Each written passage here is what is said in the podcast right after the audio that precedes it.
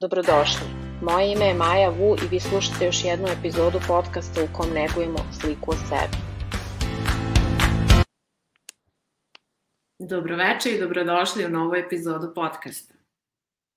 Naravno, letnja pauza je potrajala, znam, primila sam sve vaše e-mailove i poruke i hvala vam što ste strpljivo čekali da vam predstavim novu sezonu emisija u kojima gostuju sjajni i inspirativni i pre svega negujući ljudi.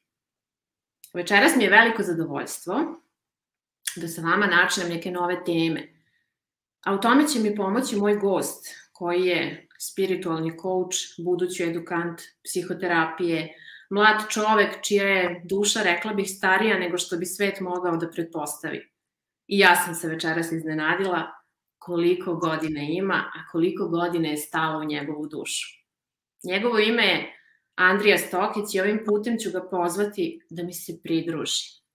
Dobroveče Andrije, dobrodošao u podcast gde negujemo sliku o sebi. Zdravo Majo. Evo ovim putem da ti se zahvalim pre svega na pozivu uh, u tvoju emisiju, u tvoj podcast. Zaista je čast uh, prisustovati ovakvim zajedničkim okupljanjima gde imamo priliku da se povežemo, da se razmenimo i da mogu da kažem zajedno doprinesemo nečemu što je i veće od nas, a nečemu što će sigurno obogatiti i moje tvoje iskustvo. I takođe da se zahvalim na ovako divnoj i punoj ljubavi najavi za mene. Hvala ti. Hvala tebi. Hvala tebi od srca. Meni je toliko lepa energija. Moram da otkrim našim slušalcima, mi smo se uključili 15 minuta ranije i počeli da pijuckamo čaj, kako bismo se upoznali, jer se nikada do sada nismo sreli uživo i pravo da vam kažem, ja bih sa Andrijom mogla da razgovaram satima, bakar, bar je takav moj utisak ovako prvi. I evo, odmah ću da te ubacim onako u vruću priču, što bi rekli. Um, neću te predstavljati previše, ali bih te rado i predstavila, jer navikla sam da goste predstavljam na jedan poseban način. Ja ću samo reći da si neko ko na empatičan, otvoren, svestran, možemo reći, entuzijastičan i hrabar način pomaže drugima da iscele svoje rane i pre svega da otkriju one nesvesne delove sebe kroz rad na emocijama, traumama i na mnoge druge načine. Zamolit ću te da ti ispričaš malo više o sebi. Ko je Andrija? Odakle potreba za ovim pozivom kojim se baviš? I šta je to što ti radiš zaista? Izvoli. Wow, evo, dok slušam tvoje reči i dalje sam pod utiskom, Uh, pre svega zato što je ovo definitivno dokaz uh, svega što jednako ja radim i nivoa na kome sam da prosto mogu da se povežem sa ljudima koji su apsolutno, ja verujem u to gledalo nas, tako da evo, još jednom hvala ti na tome. E, pre svega, ko je Andrija Stokić um, i odakle potreba za ovime? Pa Andrija Stokić je neko ko zaista u dubini svog srca osjeća veliku svrhu i misiju da pomogne drugim ljudima da se probude, da se osveste i da definitivno iscele i zaleče neke svoje rane, kao i upravo traume. Neko ko u svom radu pristupa sa apsolutno dosta otvorenosti, ranjivosti i transparentnosti, baš zato što je bio na tom putu, baš zato što i dalje jeste na tom putu i baš zato što zna kako je nalaziti se u veoma mračnim situacijama i mhm. pitati se kako iz ovoga i gde je izlaz. Tako da nešto čime se ja bavim jeste upravo iscedenje kroz raznu metodologiju, kroz razne pristupe, kroz razne alate, kroz mm -hmm. duhovnu praksu i kada objedinim sve to, što sam nekako i kroz svoje iskustvo dosta isprobavao, Uh, ono što je moja misija i namera jeste da pomognem drugima da iscele svoj bol na emotivnom, mentalnom i duhovnom nivou. Wow, kako ovo zvuči. A, otkriću ti i ja sam neko ko veruje u ogledala i verujem da smo mi svi ogledala drugim ljudima. I negde smo, verujem, na sličnom putu, imamo sličnu misiju. Ne mogu reći isto, svako od nas je unikat na ovom svetu, tako da se srećemo i delimo negde u stvari te povezanosti, te niti. I iako se bavimo recimo savjetovanjem, terapijom, coachingom, potrebno je, ja verujem da neprekidno ulažemo u rad na sebi i da treniramo taj naš emocionalni aparat. Zato i jesmo podobni da budemo ogledala drugima, čak i onima koji to ne prepoznaju možda u nekom trenutku. Pa kako bi ti sada opisao recimo slušaocima i meni rad sa ljudima i koja je po tebi to najvažnija životna veština? Wow, jako dobro pitanje. Baš ono što sam i očekivao.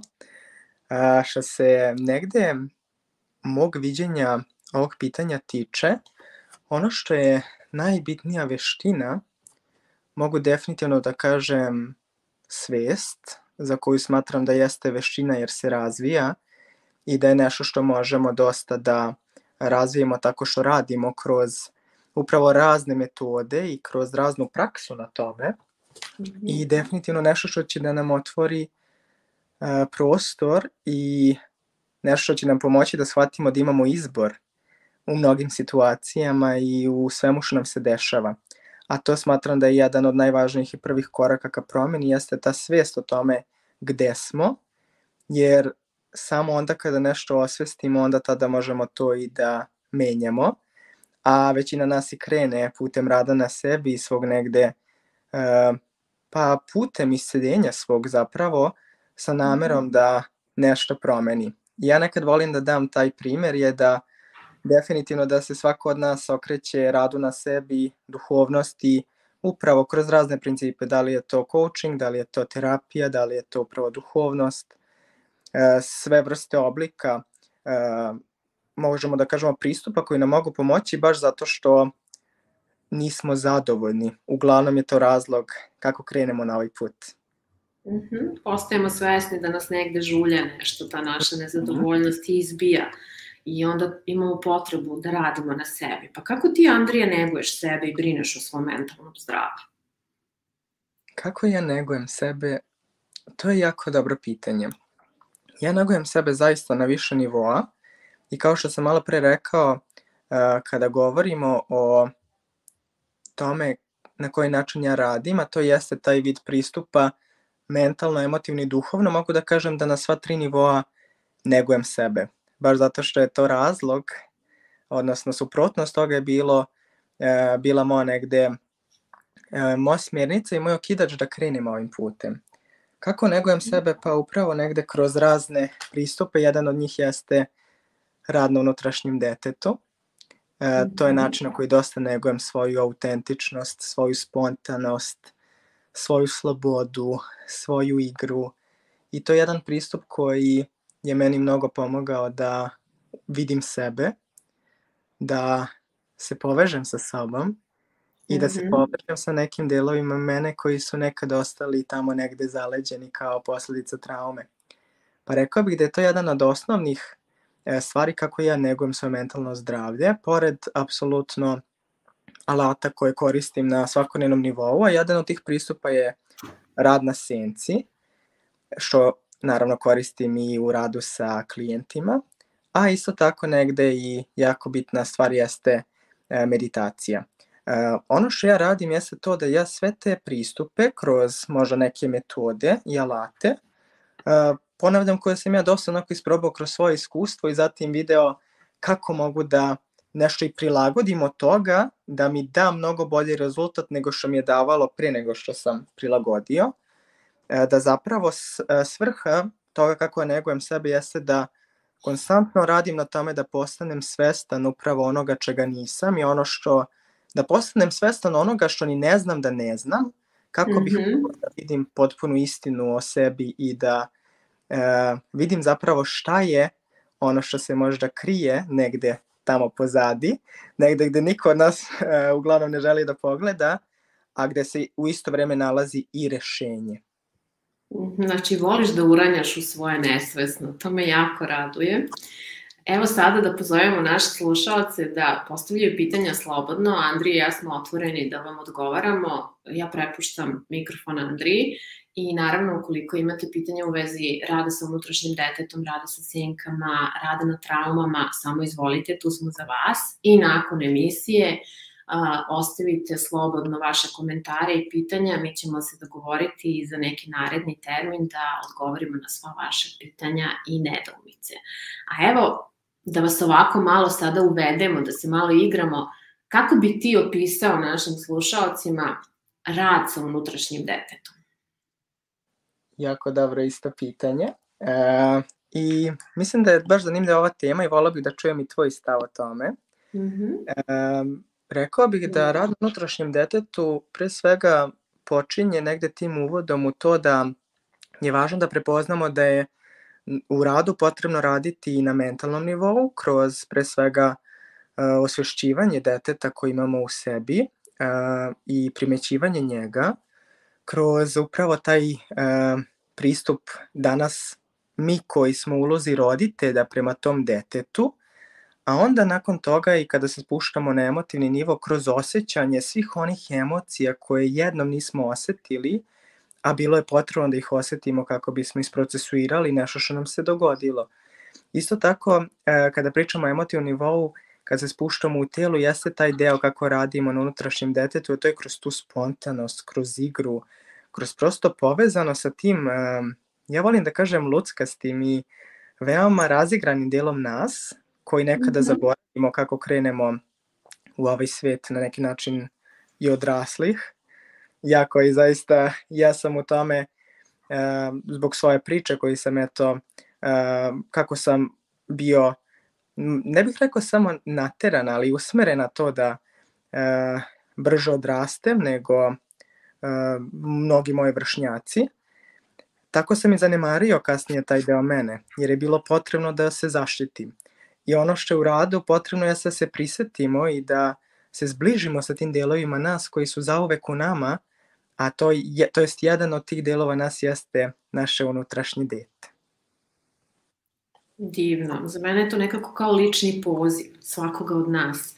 I verujem da u stvari iskustvo jeste ono što gradi te priče i poziva nas na akciju i, i budi nas na neki način. Pa bih ja volela da um, inspirišemo ljude ovom našom pričom, našim razgovorom, um, da krenu dalje da istražuju sebe, da, da upoznaju svoje unutrašnje dete, da, da možda malo bolje shvate zašto su danas tu gde jesu i iz koje emocionalne pozicije oni u stvari pristupaju određenim izazovima, odnosima, poslovima, generalno životu. Um, kako kreiramo, kako um, vodimo ljubav, kako razmišljamo, kako se svađamo sa nekim, kako se razilazimo sa nekim. Mislim da je sve jako povezano sa našim unutrašnjim detetom. I kao neko ko je napisao već deset knjiga i vodila sam projekat tri godine radionica psihološke čajanke sa ženama, mogu da ti kažem da je taj pristup unutrašnjem detetu kroz zaigranost, kroz zabavu, ono što je u stvari najmoćniji alat. I negde bih voljela da te pozovem sada da ako postoji neka tvoja lična priča koju bi možda bio spreman da večeras podeliš sa nama, da nam je ispričaš, da, da možda te malo bolje upoznamo, ali i da nam otvoriš neke, mogu reći, ranjive delove tebe, kako bismo se onako ušuškali svi zajedno i možda još snažnije, a nežnije povezali. Da, i hvala ti na ovom pozivu, zato što e, pre svega hoću da kažem da se slažem sa svime što si rekla i to je definitivno ono što ja takođe smatram da jeste rad na unutrašnjem detetu, prosto sagledavanje svih naših životnih situacija i kojim situacijama mi reagujemo iz tog dela nas koji je unutrašnje dete, a da toga nismo ni svesni. I ono što se nekad dešava baš u radu sa unutrašnjim detetom je da mi uvek mislimo da to naše unutrašnje dete da mi moramo da se s njim povežemo, da ga nekako nađemo, da ga ljudemo, da ga mazimo. I to jeste jedan od vid, to jest jedan od načina kako radimo na tome, ali mhm. ono što uh, neki ljudi misle jeste da nemaju tu unutrašnje dete i da, i da ga nikako nema, a zapravo ono se i tekako javlja u mnogim situacijama upravo kroz to kako razmišljamo, kako reagujemo, kako se svađamo, kako se zauzimamo za sebe ili se ne zauzimamo za sebe. U mnogim situacijama imamo tu priliku da vidimo da ipak to dete jeste prisutno, to naše unutrašnje dete, samo što toga nismo ni svesni. Mm -hmm. A zašto toga nismo svesni? To je ono najvažnije što negde u stvari mi često obitavamo u onom stanju regresa, brinemo se, bolesni smo, prepuni smo mhm. strahova, um, ne obrađujemo emocije, a to često vodi do, ja bih rekla, autoagresije. -hmm. I samim tim onda smo negde u sukobu, ali onom najintenzivnijem i najopasnijem sukobu, sukobu sami sa sobom. Apsolutno, da. Jer i e, definitivno se slažem sa ovime. I verujem da razlog zašto nekako nismo toga svesni upravo je zato što jedno smo morali da se odreknemo tog dela nas kako bismo sebe zaštitili. I ovo je jako zanimljiva tema o tome kako se štitimo, zato što nama nekad na ovom nivou apsolutno neće možda biti toliko e, logički e, da objasnimo kako se mi štitimo time što se odreknemo deteta u nama. Ali ono što mi mhm. ne možemo nekada da razumemo je da dete u nama ima određene emocije sa kojima mi smo da se nosimo kad smo bili mali ili u toku odrastanja, da nas niko nije naučio kako i šta su emocije, odnosno kako s njima da se nosimo, pogotovo s onim neprijatnim, i onda zbog raznih situacija u našem odrastanju i kasnije mi stičemo određene obrazce, određene uverenje o tome šta je okej okay, šta nije, I ono što mhm. biva predstavljeno kao nešto što nije okej, okay, često može da se nalazi kasnije u našoj podsvesti. E, zato što biva odbačeno ukoliko možda nismo bili prihvaćeni zbog tih delova nas, poput nekih možda emocija, karakteristika, osobina i naravno određenih možda delova nas koji su čak i fizički, a koji su e, upravo bili neprihvaćeni. Slažem se sa tobom i to me negde onako poziva da postavim jedno pitanje svim slušalcima večeras i u budućnosti koji će nas slušati.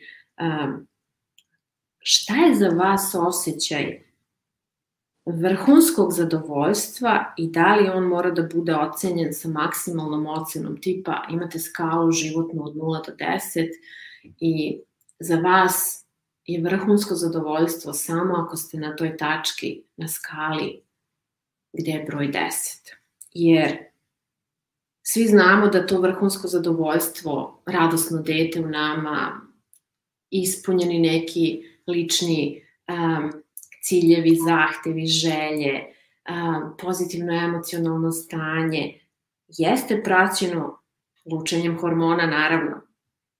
I mi često zaboravljamo u stvari, nadam se da ćeš se složiti sa mnom, da je u redu i kada pogrešimo i mm -hmm. da je u redu i ako neka emocija u tom trenutku nije zadovoljena i nismo je možda razumeli, možda samo nije bio pravi trenutak, ali to ne znači da smo mi pogrešni. I to ne znači da smo mi greška. A često se ljudi osjećaju kao da su promašili svoj život, kao da nisu ispunili svoju svrhu, da nisu na pravom putu, da nemaju misiju, da ne žive onaj maksimum, to vrhunsko zadovoljstvo. Pa evo da vas pitamo sada, Andrija i ja, šta je za vas vrhunsko zadovoljstvo i kada ste vi zaista zadovoljni? Kada vaše telo vama poručuje, uh, sada je to to. Da li se tada i vaše unutrašnje dete raduje sa vama? Šta je potrebno da doživite taj rast, to lučenje hormona sreće? Neverovatno pitanje, da. Evo sad sam se i ja onako zamislio dok razmišljam o tome. Mm -hmm. I mogu ti reći da prvi intuitivni osjećaj, odnosno e, misao koja mi je došla onda i kroz osjećaj je kada definitivno pratim svoje srce. Um, odnosno, ako bih još bolje pojasnio, kada pratim svoju istinu koja se nalazi u mom srcu. Mm -hmm. Tada sam... A sada kada gledaš, mm -hmm. izvoli. Mm -hmm.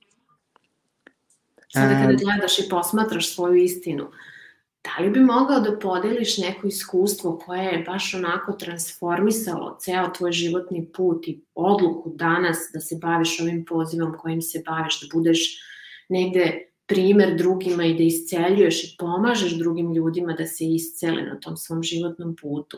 Da li bi mogao da podeliš nešto što um, je onako baš lično za tebe, a verujem da je imalo prekretnicu, jako važnu ulogu je odigralo u tvom životu? Apsolutno. I to je nešto što sam intuitivno i osjećao da sam sve spremniji da pričam o nekim jako ranjivim delovima mene.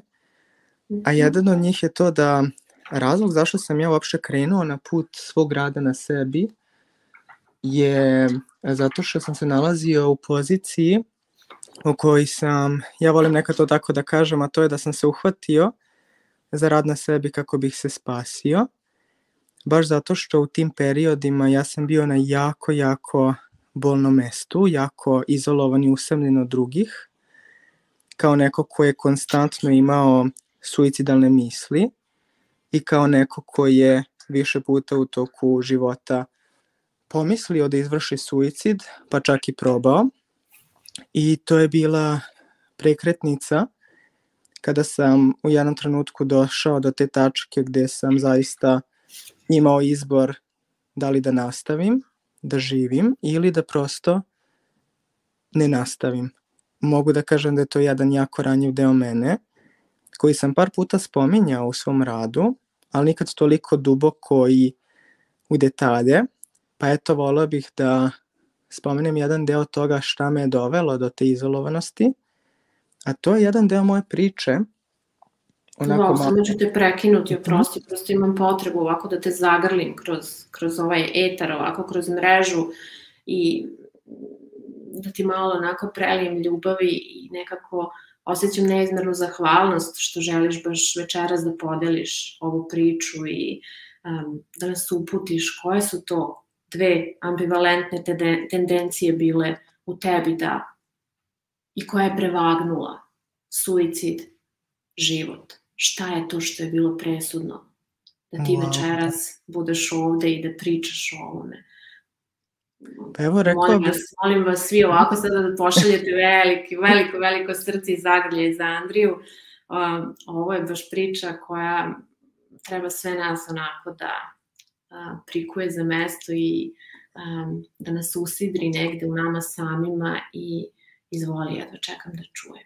Pre svega hvala ti puno, pogotovo zato što mm, hvala ti na svoj ljubav, eto, pre svega, jer je meni to uvek bilo jako potrebno i nešto što, mislim, svima nama jeste potrebno, ali definitivno kad smo već kod toga šta je prevagnulo, um, Rekao bih da je to bila situacija u kojoj sam ja postao sve svesni zapravo da bol koji osjeća zbog svog odrastanja i raznih situacija je bio toliko upravo veliki da sam mogao da odlučim ili da sebi olakšam kroz suicid ili da vidim kako ću s time da se nosim uh, i šta ću da uradim. I ono što ja duboko verujem je to što sam ja zaista još kao dete osjećao da moj život nije, nije beznačajan i da sam stvoren za nešto veliko. I kada to, uh, kada govorim o tome, ne mogu baš ni najjasnije da ti objasnim, ali to je upravo taj deo koji smatram da svako od nas osjeća unutar sebe, a da nema objašnjenja za to, da sa tim dolazimo na ovaj svet, da sam uvek osjećao prosto znam da moj život ima neki veliki značaj. I verujem da je to jedna od stvari koja me definitivno uputila ka tome da ne, na, ne, ne naudim zapravo sebi na taj način i ne okončam svoj život. A ono što me je dovelo do te tačke je, uh, ja sam odrastao sa uh, majkom i sa ocem i sa uh, tri sestre. Moja jedna rođena sestra i dve sestre sa očeve strane nikada nisam toliko otvoreno govorio o tome i o moj, mom negde odrastanju i toga kako ja danas ovo mogu da razumem, ali to je upravo zbog toga što sam ja kroz svoju bol naučio da vidim sebe i da je danas moje stanje svesti i sve ono što umem zapravo posledica te tačke bola koju sam ja morao da doživim i iskusim. Uh, ja sam dete koje je rođeno jako, jako osetljivo, veoma intuitivno i veoma nežno. I još kao mali sam nekada baš onako gledao na to kao na nešto što mi je bilo jako čudno, jer nisam znao kako da se nosim sa svim mogućim emocijama, pogotovo sa tugom, koje je često bilo, zato što, uh -huh, uh, baš zato što ja sam odrastao u veoma nezgodnoj poziciji gde sam konstantno doživljavao nasilje u porodici, kako bio svedok istog između oca i majke, tako i uh, prosto bio žrtva nasilja mog oca prema meni u početku, dok se kasnije to godinama nije nastavilo ka još nekim dešavanjima i takođe doživljavanju razne vrste nasilja, od uh, emocionalnog do definitivno i situacije gde to bilo fizičko i naravno psihološko. Moj otac je neko ko je zavisnik od alkohola i negde ja kad sam počeo to da osvešćem i da budem svestan, uvek sam se pitao zašto. I zašto meni i zašto sam ja prosto taj kome se sve ovo dešava. Zašto ne mogu da živim kao sva ostala deca koju sam ja gledao i sa da. kojima sam se družio, što me naravno kasnije odvelo da danas znam razlog zašto. Ali moja bol potiče upravo iz uh, odnosa sa mojim roditeljima, jer nakon što je to bila posledica nasilja od strane oca prema mami i meni i sestrama, kasnije se to nastavilo kroz to da su oba moja roditelja bila zavisna od alkohola i da sam ja taj koji je bio definitivno uh, svedok svega toga. Kroz razna veoma, mogu da kažem, intenzivna i ekstremna traumatična iskustva se izrodio, mogu da kažem, izrodila se ova osoba koja ovde sedi danas i pomaže drugim ljudima da takođe iscele ono što ono što ja jesam i ono na čemu i dalje naravno radim. Jer taj put i put iseljenja zapravo nikad ne prestaje, samo svaki put postaje sve bolje i bolje kada kreneš na taj put. Jo, Bože, kako priča Andrija, ja sam skroz dobila onako jedan talas tvoje energije i kao na jednoj velikoj terapiji da smo sada zajedno. Hvala ti puno što si ovo podelio, pre svega sa mnom, ali i sa svim ljudima koji te večera slušaju i evo podelit ću neke od komentara. Um, grlim vas divne duše, pozdrav za Anu, veliki zagrlje, divni ljudi, nisam se uključila od početka, ali se radujem da mogu da budem uz vas i sada. Bravo Andrija, koliko si svojom senzitivnošću i dubinom zapravo snažan.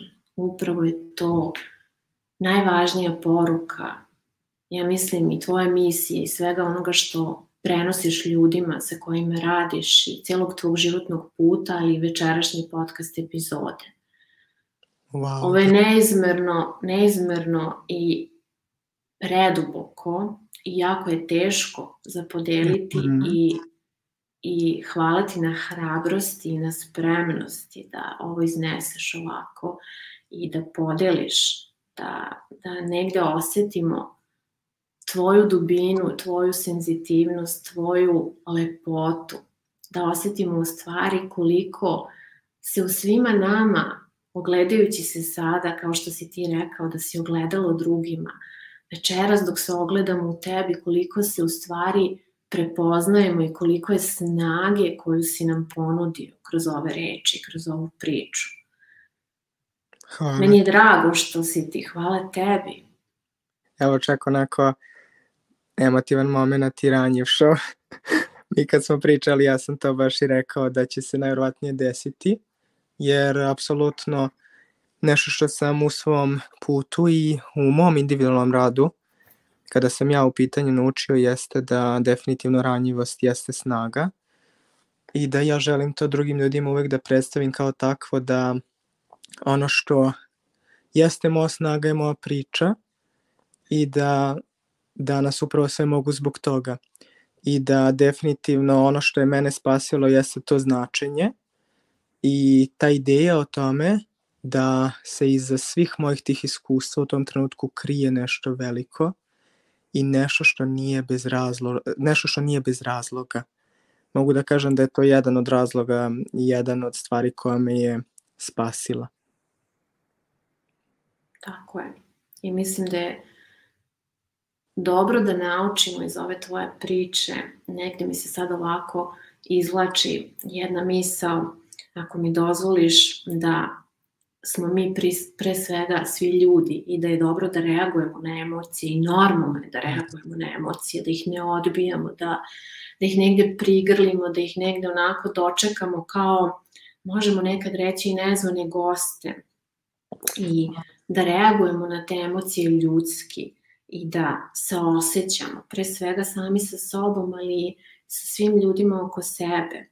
I možda je normalno u početku da nam je neprijatno, da se ne osjećamo ugodno, da negde imamo možda i kočnicu i na neki način um, isplivaju ti naši mehanizmi odbrane, ali u stvari prepoznajemo tu povezanost koja nas osnažuje. I ja bih rekla da ona može da bude most između svih nas i da je dobro da pređemo taj most, pa makar i da se nađemo na nekoj deonici a, istog i da dočekamo jedni druge. I neka ovo bude poziv i sa Andrine i sa moje strane za sve vas da ne ćutite o vašim emocijama, da a, ne gutate to u sebi, da potražite nekoga sa kim možete da razgovarate o tome. Andrija je sada podelio toliko emocija i toliko znakova za sve nas. I na ovaj način u stvari vam je pokazao da mi nismo svesni kolika je naša snaga i u kom trenutku i kada će se ona aktivirati. Kada smo razgovarali, rekao si mi da sa ljudima radiš, možemo reći, neku vrstu krizne terapije. Sada razumem i zašto, jer im na taj način u stvari kroz svoju dubinu pomažeš da prorade svoje traume i da se iscele. Koliko je takav rad, Andrija, za tebe iscrpljujući, zahtevan i kako u stvari izgleda? Sada kada smo čuli tvoju priču, delić tvoje priče, kako ti kroz odnose sa klijentima uspevaš da izneseš svaku svoju emociju, jer ja sam sigurna da taj kontratransfer ume da bude izuzetno snažan. Apsolutno.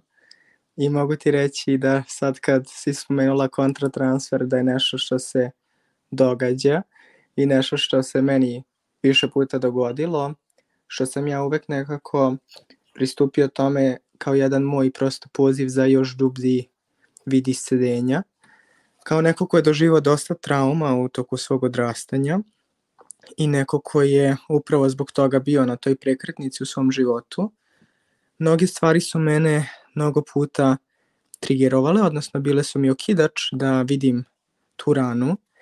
I mogu ti reći da nije lako i da nije jednostavno i da nije prijatno, ali nešto što definitivno znam je da iz svih iskustva koje sam prošao, biram i mogu s tim da se nosim, pre svega zato što znam da više nikad neću da napustim sebe, a isto tako zato što znam da ću sve to da preživim. I da znam u momentu kada mi se dešava uh, okidač i kada prolazim kroz upravo uh, traumu i te senzacije koje se javljaju u mom telu kada prosto pustim svoje telo da odradi svoj posao, tada shvatam mhm. koliko definitivno upravo što si rekla ima snage u meni, a ja znam da isto tako ima i snage u svakoj osobi. I to je ono upravo u radu sada da se time i nadovežem, da ono što nekada svima nama i najpotrebnije je to prisustvo, što naravno upravo sve zavisi od situacije klijenta, e, šta je kome potrebno, ali jedna od najvažnijih stvari je to bezoslovno prisustvo, dok neko prolazi govori ili osjeća svoju bol i to je negde fokus uh, u mom radu, da pre svega se osigura to bezbedno mesto, da neko podeli svoju bol, a zatim onda i da radimo na tome da je malo po malo osjeća, da je malo po malo isprocesuira i da je malo po malo zatim i prigrli i da shvati, uvidi i onda naravno prepozna dar koji se rađa iz te mm -hmm. situacije. Jer ono što nekada, ja uvek to kažem i svojim klijentima i često govorim o tome kada govorim o traumi, definitivna jedna stvar je da nam je trauma nešto odnela i oduzela, ali isto tako nam je trauma nešto i dala. Ono što kada radimo na traumi kao posledica toga što takođe iscedujemo taj deo sebe i tugujemo tu bol koju smo preživjeli i osjećamo je, nešto što se definitivno nastavlja je to da mi shvatamo koji dar se izrodio iz te traume. Ima jedna jako bitna rečenica koju ja volim da kažem, a to je da će naša snaga biti iskovana u vatri naših poteškoća i problema, a pogotovo trauma. Sjajno, divna rečenica, nisam je ovaj ranije nigde pročitala, hvala ti što si podelio sa nama. Kad smo se dodirnuli traume, ono što je meni interesantno a, kroz svaku interakciju koju sam imala do sada sa klijentima i um, kroz neke lične odnose i sa terapeutima i kroz rad na mojim traumama, jeste u stvari da mi svi imamo potrebu da se osjećamo sigurno, opušteno, relaksirano, bez stresa i um, da budemo u poverenju sa svim što jesmo, što nas okružuje i što radimo. I često upravo ta trauma stoji negde na putu svemu tome i drži nas onako u nekoj našoj ličnoj tamnici i ne dopušta nam. I ono što se pokazalo i negde što sam se uverila na svojim ličnim primerima, onog momenta kada sam u stanju da to iznesem, da verbalizujem, ili da prebacim u neki narativ, da spustim na papir, napravila sam veliki korak. Samim tim osnažila sam se, izašla sam iz tog procesa, iako toga u tom trenutku nisam svesna. Pa bih te sada pitala šta je to što je tebe prevelo iz suicidalnih misli u životni izbor ono što je presudilo da danas budeš ovde i sada? Koji moment je bio presudan za tebe? Rekao bih da je to upravo bio moment u kome sam ja dobio, sećam se, čak sam to iskustvo podelio sa jednom svojom prijateljicom, da mi se javljaju žede, da mi se javlja žeda i dosta misli o tome. A to je bio isto taj trenutak u kome sam ja onako stao i shvatio zapravo da ja moram nešto da uradim, inače da definitivno, kao što sam rekao, ne mogu da nastavim da živim život u ovakvoj boli. I ono što je mene upravo u tim situacijama spasilo je se ta nova perspektiva. Mm -hmm. I to je ono što ja zapravo nudim, a to je nova perspektiva u svom radu i u svemu što prezentujem na svojim platformama i u radu 1 na 1, jeste da otvorim novu perspektivu kad sam počeo da otvaram novu perspektivu za ono što se meni dogodilo, za ono što sam ja preživeo, za ono kako se osjećam i kako ja gledam na mnoge stvari, tada je mnogo toga počelo da se menja. Ali pre toga nešto što je definitivno bila situacija jeste to da uh, moja žeda za životom u tom trenutku, kada sam ja zaista došao do te tačke da razmislim uh, da li ću nastaviti ili ne, je ono što je ipak bilo jače od želje da ne budem, da ne budem ovde. Uh, želja za životom i želja za time da vidim šta je to zbog čega se sve ovo dogodilo do tog trenutka. Sva ta bol koja je bila priča koja mene čeka, odnosno koja će biti priča koja mene čeka zato što se dogodilo. Jer sam zaista išao u smeru toga da saznam zašto i koja je poenta toga. I zamisli to... sada da dobijemo pitanje. Porodica mi pravi stres. I imam neverovatan, predubog, presnažan osjećaj odgovornosti prema njima. Ne znam kako dalje.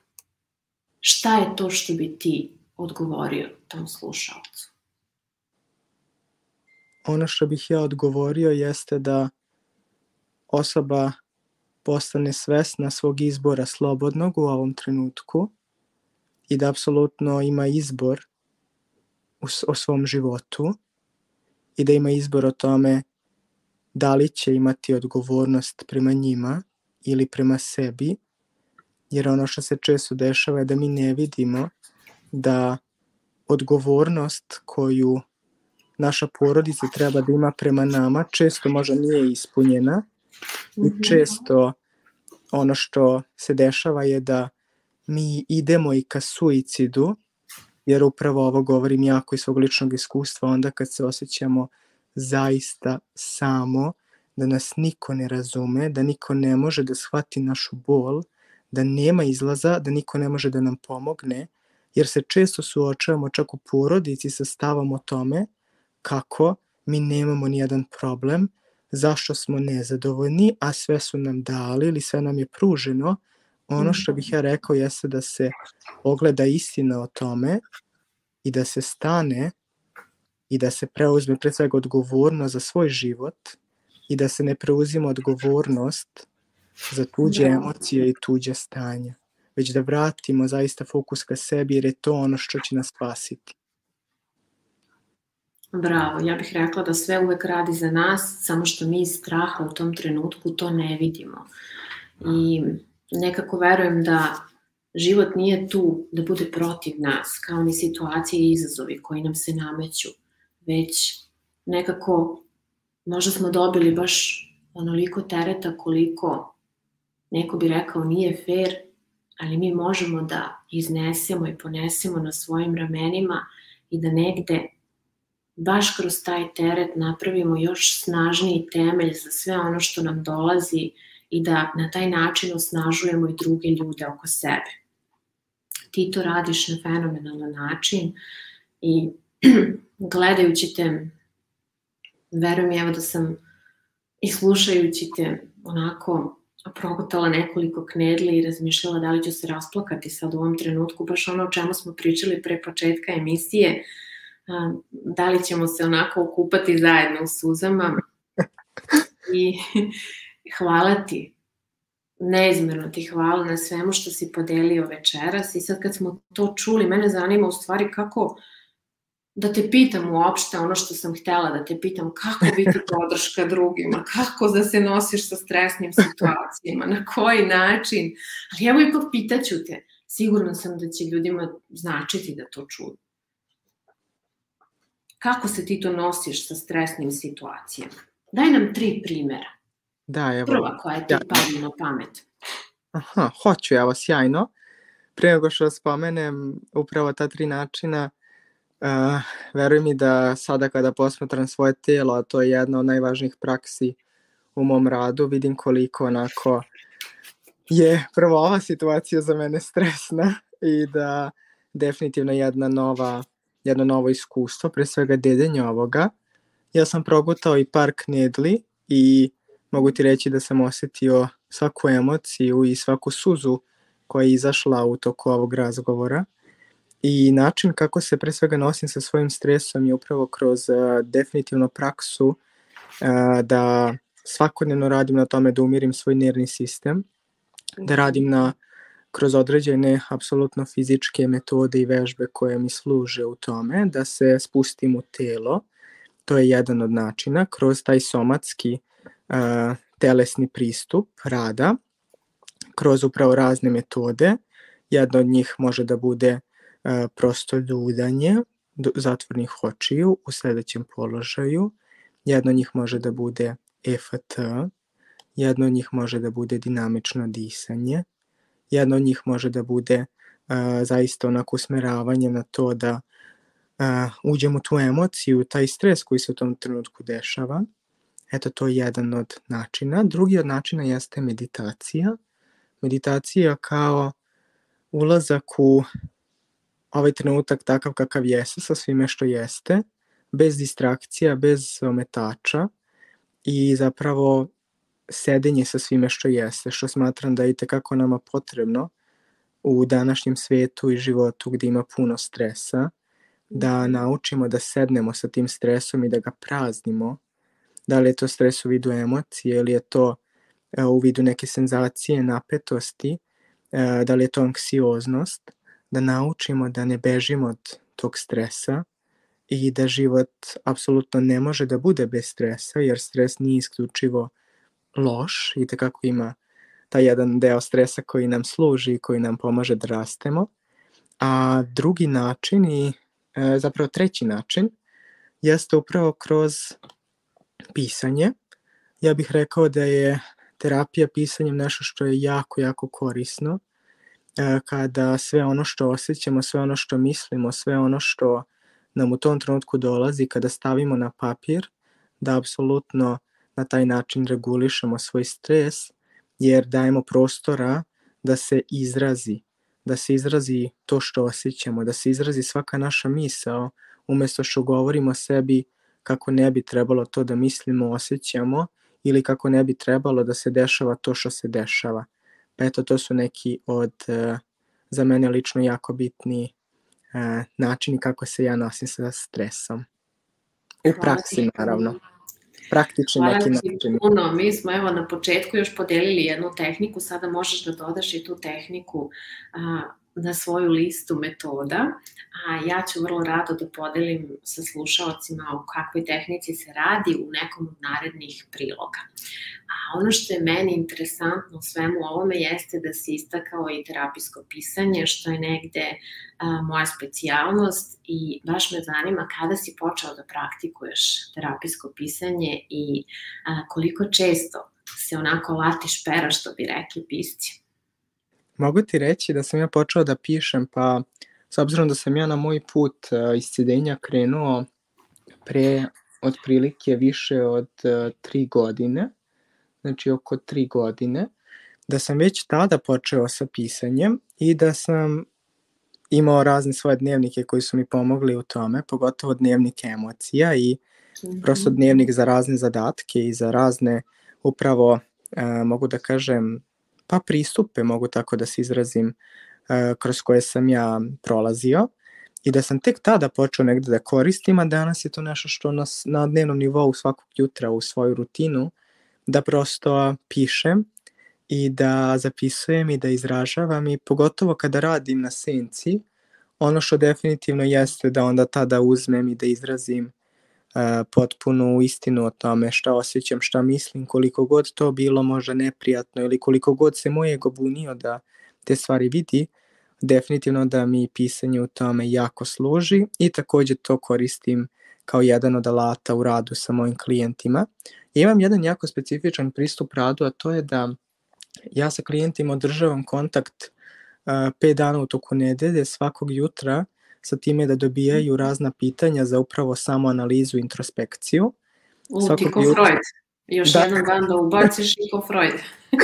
Istina, gde prosto ulaze u e, analizu i kroz neka laka pitanja, kroz određena pitanja za, kao što kažemo, analizu, introspekciju, samoosvešćivanje mm -hmm. i mhm. primećivanje sebe, da na taj način onako e, funkcionišem u svom radu. I to, naravno, kao što sam rekao, radim i sa sobom, a onda sam shvatio kao jedan jako dobar pristup koji i tekako daje rezultate mojim klijentima na temu onoga što žele da promene ili zavisi od uh, njihove situacije na kojoj radimo. Imaš fenomenalan pristup i podržavam u svakom smislu. Um, svaka čast na petodnevnom izazovu za tvoje klijente i na predanosti. Nadam se da štitiš negde i sebe energetski i obnavljaš s obzirom da mi svi imamo određene kapacitete i resurse, one duševne, psihičke, džabiće u kojem treba da smestimo naše klijente, pa je potrebno i da pravimo pauze, one svesne pauze i da se mi regenerišemo i pre svega da se vratimo sebe i da negde to, te emocije kontejniramo, da ih postavimo onako na pravi način i obradimo i pre svega vratimo klijentima kako bi oni mogli da ih procesuiraju. Tako da, eto, zaustavit ću te na neki način u tom izlaganju, pa ću te samo podsjetiti da je u redu napraviti pauzu i od rada na sebi i da je ponekad ta svesna pauza nešto najbolje što može da nam se desi i veruj mi, ja često odložim pero i kažem, e, danas nećeš, danas je vreme za pauzu i za odmaranje i nećeš odgovarati ni na poruke, ni na e-mailove, prosto ćeš isključiti sve, a uključiti sebe. To je negde ono što si sam rekao, živimo u prebrzom vremenu i živimo na mreži, živimo nekako uključeni u ovaj sistem i puno toga nam promiče, sami sebi promičemo i onda kada ostanemo sami sa sobom, nije nam prijatno, nije nam udobno i ne umemo da se negde povežemo sa svim onim emocijama koje isplivavaju, sa nekim senzacijama, sa nekim uvidima i često smo um, u grču, često se ljutimo na druge ljude, često kroz tu našu potisnutu agresiju ne umemo da dopremo sami do sebe, a niko nam nije rekao da je u redu da radimo na njoj. I ovim putem ću da pozovem sve vas koji nas večera slušate i koji ćete nas slušati u budućnosti, da pokušate terapijsko pisanje, da a, barem pokušajte, a kada pokušate zaljubit ćete se u njega kao što smo se zaljubili Andrija i ja i a, praktikujte ga praktikujte ga kao umivanje duše, kao negu, kao prevenciju mentalnog zdravlja, kao nešto što će vas vratiti vama samima i zaustaviti pre svega u toj jurnjavi i dovesti vas negde, a možemo reći, i u balans. Apsolutno. Definitivno da sve što spomenula je jedna velika istina koju živim, pre svega zato što sam, meni je bilo potrebno vremena onako u početku rada da sve to poslužim za svoje pauze i za svoj detoks od kako telefona, tako i od rada na sebi. Baš zato što mhm. nekad može da, ja volim da kažem svojim klijentima da pogotovo i u, u svakom pristupu koji koristim ja sa njima da apsolutno ništa od toga ne treba da bude moranje i taj napor. Ukoliko postoji otpor prema nečemu, naravno na tome radimo, ali ne po cenu toga da to postane obsesija Tako. Već e, da bude ritual koji nam služi i koji e, doprinosi onome što e, mi želi, odnosno rezultatu koji želimo da postignemo, ali pre svega što doprinosi tome da se mi osjećamo bolje i da mi dođemo do olakšanja i da dođemo do mnogo boljeg stanja nego u kome se nalazimo kroz upravo praktikovanje toga. Ja volim njima da kažem često da se desi da preskoče pitanja i da je to ok i stalno im to spominjem koliko je važno, kao i naravno sebi pre svega, da apsolutno je najlepša stvar nekad koju možemo da uradimo jeste da uh, odmorimo od rada na sebi, od uh, rada na senci, od toliko dubokog rada i da se prepustimo u, u život, jer nekada i to može da bude jedna zamka koja može da se dešava u radu na sebi, a to jeste ta obsednutost konstantno da radimo, da radimo, da kopamo, da kopamo, a da mhm. nismo svesni da može i to koristimo kao big od zapravo nečega što se krije kao namera zašto radimo toliko na sebi. Šta mislimo da može da se desi ako pustimo ili ako prestanemo, ako odmorimo od uopšte rada i sedenja. Što je isto jako bitna strana rada na sebi uh, o kojoj je važno pričati. Tako je, slažem se u potpunosti. Vidi, ja sam prethodne tri godine održala preko 60 radionica psiholoških čajanki koje sam onako a, dala i preko maksimuma duše, što kažu, i pisala i kreirala i osmišljavala i uranjala a, od psihoanalize do simbol drame i ono što sam shvatila jeste u stvari da sada kada bi svaka učesnica svake radionice uzela da proradi svaki segment koji smo razmenile, ne bi stigla do kraja života da ga onako sažme i a, razume pre svega i da je to negde beskonačan rad i da je potrebna pauza, da ljudi negde stignu sami sebe. Jer nekako previše jurcamo kroz taj rad na sebi, previše toga um, očekujemo i previše tražimo, a ne možemo, naš kapacitet prosto nije takav da možemo da primimo toliko mnogo, koliko bismo mi negde onako, ja bih rekla, umno i, i vizuelno obuhvatili, jer naša duša prosto nema taj kapacitet da negde obradi svaku tu informaciju i da, da toliko predano i duboko kopa bez prestanka, možemo reći. Zato je svesna pauza jako važna. I to je možda najkorisniji alat koji je potrebno svi mi da naučimo. Jer vidi, svi urcamo, svi radimo, svi smo u nekim projektima, svi stalno nešto, nečemu težimo. Ljudi očekuju od nas da smo im dostupni kao na uzici 24-7 i onda u jednom trenutku shvatimo pa dobro, gde sam tu ja? Gde je moj život tu? Šta se dešava u stvari sada u ovom trenutku? I upravo u tim procepima svesti, kada postavimo sebi pitanje, potrebno je da napravimo svesnu pauzu. Da pustimo sve to što radimo, da pustimo ljude, da pustimo situacije, da pustimo izazove, da pustimo tehnike, alate, terapeute, radionice, da pustimo putovanja, da pustimo jurcanja, da pustimo stavite sami na listu šta želite i da ostanemo sami sa sobom. Wow, definitivno moment za osvešćivanje i verujem da kako ti i ja, tako i svaka osoba koja nas sluša će zaista ovo zapamtiti i verujem i primeniti, jer definitivno ono što je važno i svega toga i što slušamo i što radimo jeste taj deo primene, a primene jeste zapravo napraviti pauzu i znati kada stati i znati kada poslušati svoje telo i definitivno uvideti i čuti šta nam je potrebno, jer kao što i kažeš da u mnogim situacijama ono što je potrebno jeste da pustimo zaista sve, jer nema leka za a, preplavljenost i za a, toliku dozu burnauta, osim od ničeg i ništavila, što znači pusti sve.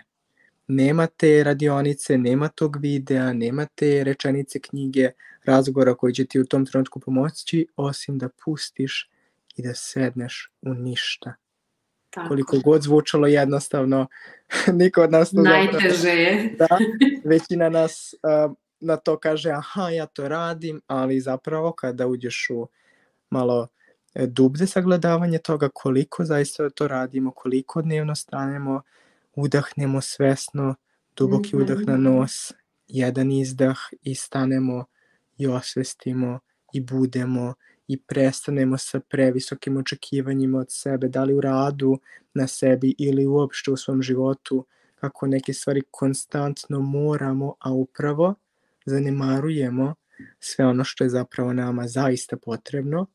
Iako nekad mislimo da su nam sve ove druge stvari potrebne, su zapravo privid svih tih nekih očekivanja koja smo sebi postavili, ako smo najčešće naravno i preuzeli od nekoga. -hmm. Istina.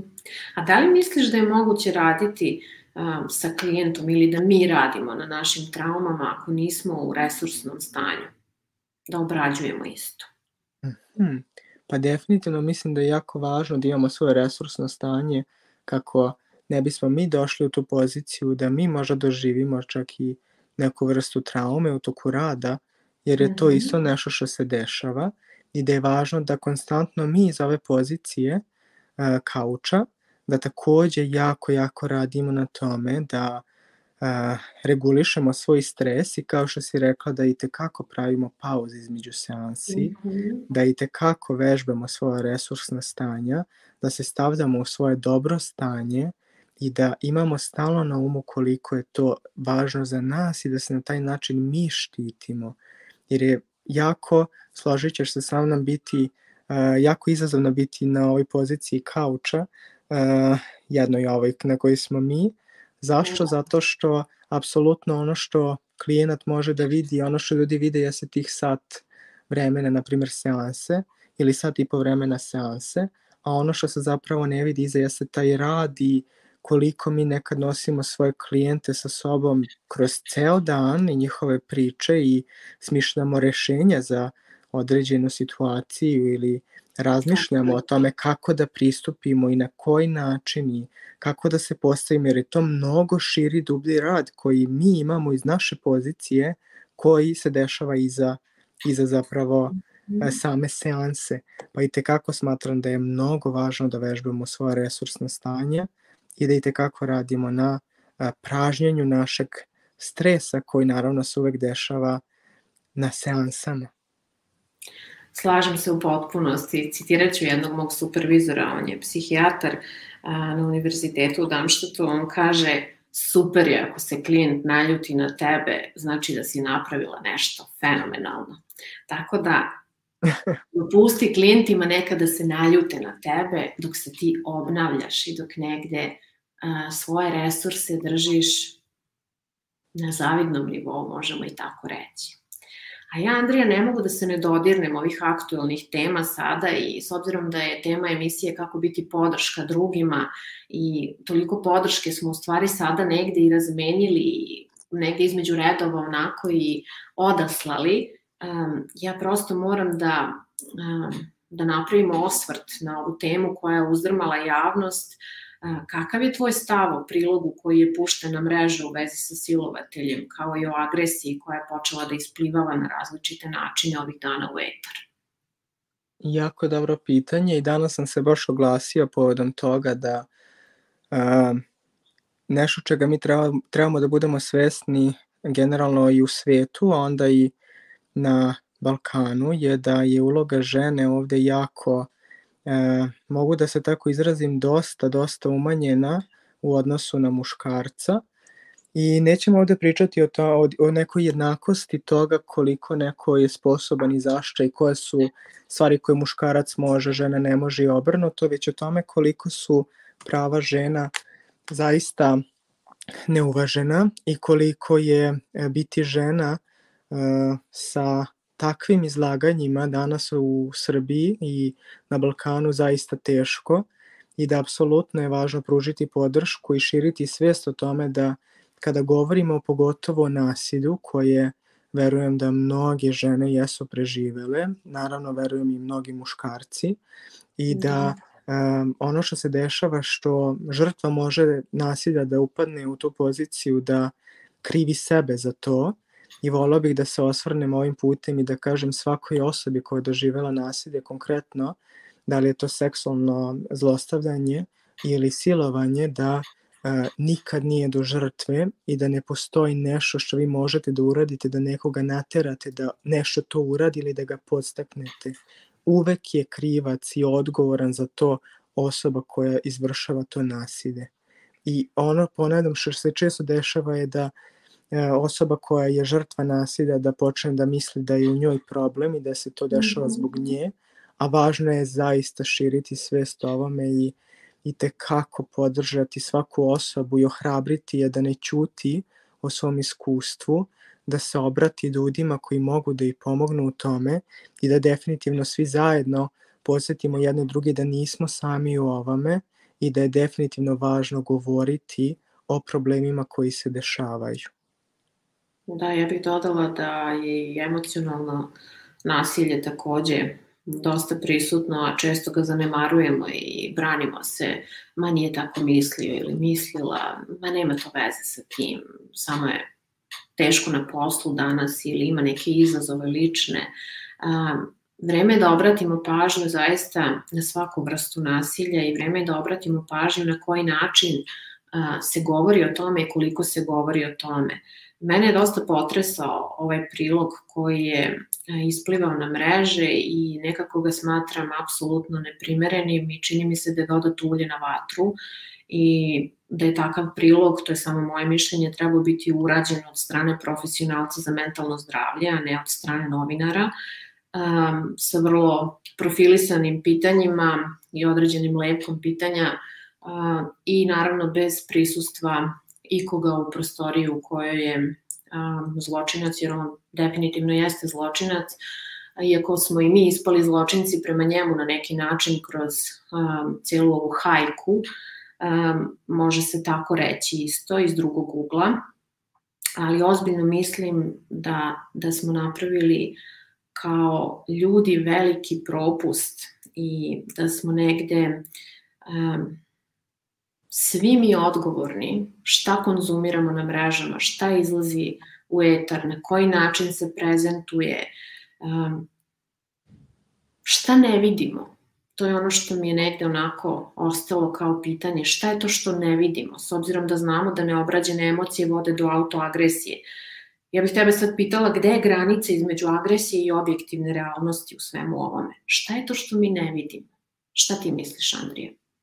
Definitivno mislim da ne vidimo uh, pozadinu mnogih stvari koje jesu prisutne u našim životima. Jedna od tih je zapravo jesu informacije koje konzumiramo i koja namera stoji iza prezentovanja takvih ja, jako, jako neprimerenih sadržaja i po mom mišljenju veoma uh, mogu da budu ugrožavajući za mnoge ljude, pogotovo za upravo žrtve koje su preživele nasilje, da čuju da neko ko je uh, zločinac i da neko ko je optužen i da govori o tome da će to ponoviti uh, na upravo portalu koji je, verujem, jako, jako čitan.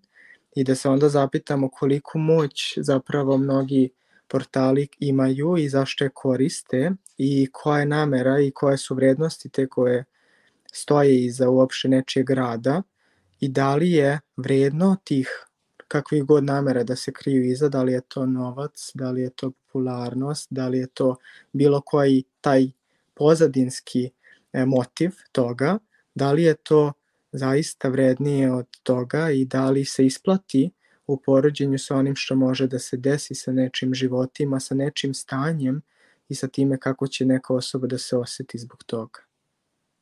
Slažem se u potpunosti. Ne znam da li si pogledao prilog, ja sam ga odgledala i ono što je meni negde upalo u oči, pored toga da je prilog totalno neprimeren, jeste i činjenica da je um, silovatelj u ovoj ulozi nekoliko puta istakao, nikome nije uputio šta da radim, nikome nije rekao kako da se pobrinem za sebe, nikome nije rekao kuda i kako dalje.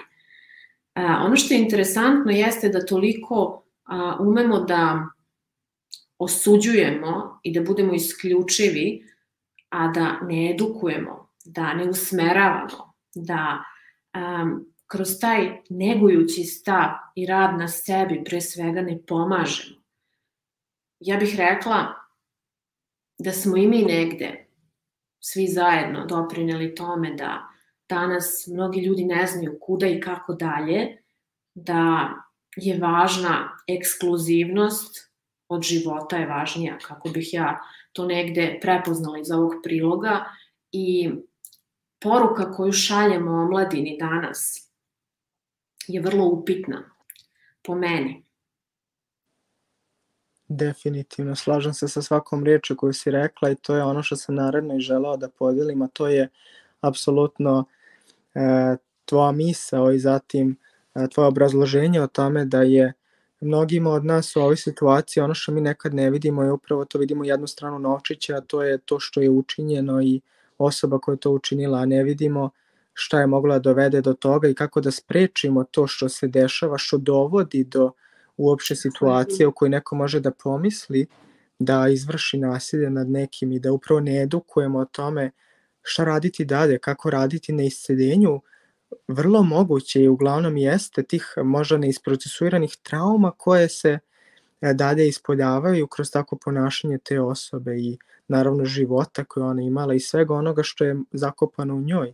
Jer ono što je važno da znamo da uvek ljudi koji povređuju, povređuju iz bola, a da je negde upravo naša odgovornost da mi govorimo o tome kako raditi na tom bolu, kako ne bismo nastavili da povređujemo jedni drugima, što je jako, jako važna tema i ja stalno upravo govorim i što apsolutno smo već spomenuli u radu o tome koliko zaista je važno da mi preuzemo odgovornost za svoj udeo u nečemu što se dešava i da radimo i da delujemo u skladu tome da vidimo kako možemo da doprinesemo da do toga ne dolazi i šta je ono što mi možemo da radimo upravo na tom edukativnom nivou da se pobrinemo za to. Mevanje uz upravo negde tu podršku, apsolutno i ljudima koji su to preživeli, ali i negde kroz uh, koliko god je moguće empatičan pristup, pristupimo uh, obe, kako da kažemo, kao obe strane. Obema stranama, da, slažem se, složit ću se sa tobom, apsolutno. Definitivno da je ovo prodrmalo javnost i sve nas i da smo se doveli onako neku podeljenost, rekla bih, da smo se zapitali, ali samim tim da li smo se zapitali prava pitanja, da li smo pogledali iz pravog ugla i koji je ugao pravi. Neka to ostane onako otvoreno i svima nama tema o kojoj ćemo razmišljati u budućnosti, svima koji imaju decu i svim ženama i svim muškarcima na ovom svetu, da pre svega pođemo od sebe, da razmislimo koliko na taj način mi u stvari povređujemo i sami sebe, a pre svega kada povređujemo sebe i kada iz tog bola, kao što si sam rekao, povređujemo nekog drugog, gde smo mi onda u ovom životu, na kojoj poziciji i šta je to čemu težimo i ko smo mi onda zaista. Pa i svi mi koji se bavimo na neki način ovakvim poslom i svi mi koji smo negde na mreži, koji snimamo emisije, podcaste, koji pišemo blogove, koji negde želimo da pronađemo put do slušalaca i e, čitatelja, hajde da se zapitamo kakvu poruku šaljemo i šta je to što je važno i na koji način edukujemo kroz tu poruku i taj prilog koji objavljujemo i gde nas to sve vodi. Čije dete to posmatra i čiji se sin edukuje na osnovu nečijeg priloga i čija čerka će sutra izaći na ulicu. Razmislite o ovome. I za kraj, Andrija, ja bih te pitala šta možeš da ponudiš svetu od svojih znanja, darova, svega ovoga što smo večeras razmenili i na koji način je korisno to za isti? Koju bi ti poruku poslao da zaokružimo cijelu ovu priču? Ono što bih ja negde zaokružio time jeste da se usudimo da vidimo istinu koliko god ona bila nekad neprijatna i da zaista se usudimo da definitivno pristupimo toj svojoj istini i svoje autentičnosti i da se usudimo da idemo ka tome, e, da shvatimo da apsolutno život će uvek imati dve polarnosti, jedna je to što ćemo dobijati ono što želimo i uvek nešto što nije željeno, jer je život apsolutno skladi onoga što će se dešavati divno i onoga što neće. I da biramo posledice e, koje su zaista vredne onoga što ćemo mi da živimo uh, i put koji ćemo prosto da svoj pratimo. Tako da ovim putem želim da svim ljudima za kraj poručim da prvo upoznaju sebe, da saslušaju sebe, da nađu i da rade na empatiji prema sebi, a onda i prema drugima i da ponavljam koliko god bilo neprijatno da se usude da žive svoju istinu, u skladu sa svojim mislima, rečima i delima, jer po mom mišljenju i iz moje pozicije to je jedini i mogu da kažem definitivno zvanični put do sreće. Živeti svoju autentičnost. Složit ću se sa svakim slovom. Hvala ti, Andrija. Bilo je ovo, pa ne mogu reći jako zanimljivo, ovo je bilo poučno iskustvo, dirljivo, toliko senzitivno, toliko duboko. Hvala ti što si podelio sve ovo sa nama večera, sa mnom, što si odvojio vreme za emisiju i što si sa nama podelio deliće svog iskustva, svog života, svoje duše. Ukoliko svi vi koji slušate imate pitanja za Andriju, bit će mi drago da ga ponovo ugostim, da produbimo prethodne teme i da možda uključimo i vas u razgovor uživo slobodno mi pišite, možete me kontaktirati u komentarima ispod ove emisije ili putem moje zvanične stranice majevu.u. Andrija, ja ti želim puno uspeha u profesionalnom usavršavanju, u tvojim studijama i radu i do nekog skorog viđenja. Ostani zdrav, negujući, nežan, dubok i autentičan kakav jesi. Hvala ti Majo na ovakvom divnom završetku, na e, odjavljivanju i zaista još jedno veliko hvala na ovoj prilici da se upoznamo i da definitivno podelimo sa svim ljudima deliće nas u kojima verujem da svako može da pronađe sebe. I eto, niste sami u ovome, zajedno smo i hvala ti Majo što to zajedno sa mnom i sa verujem mnogim našim kolegama svakodnevno ljude podsjećaš. Hvala ti puno. Vama, dragi slušalci, hvala što ste izdvojili vreme da poslušate ovu emisiju. Ukoliko imate bilo kakva pitanja, tu smo za vas. Možete ostaviti u komentarima ili posetiti moju službenu stranicu majavu.eu i kontaktirati me lično.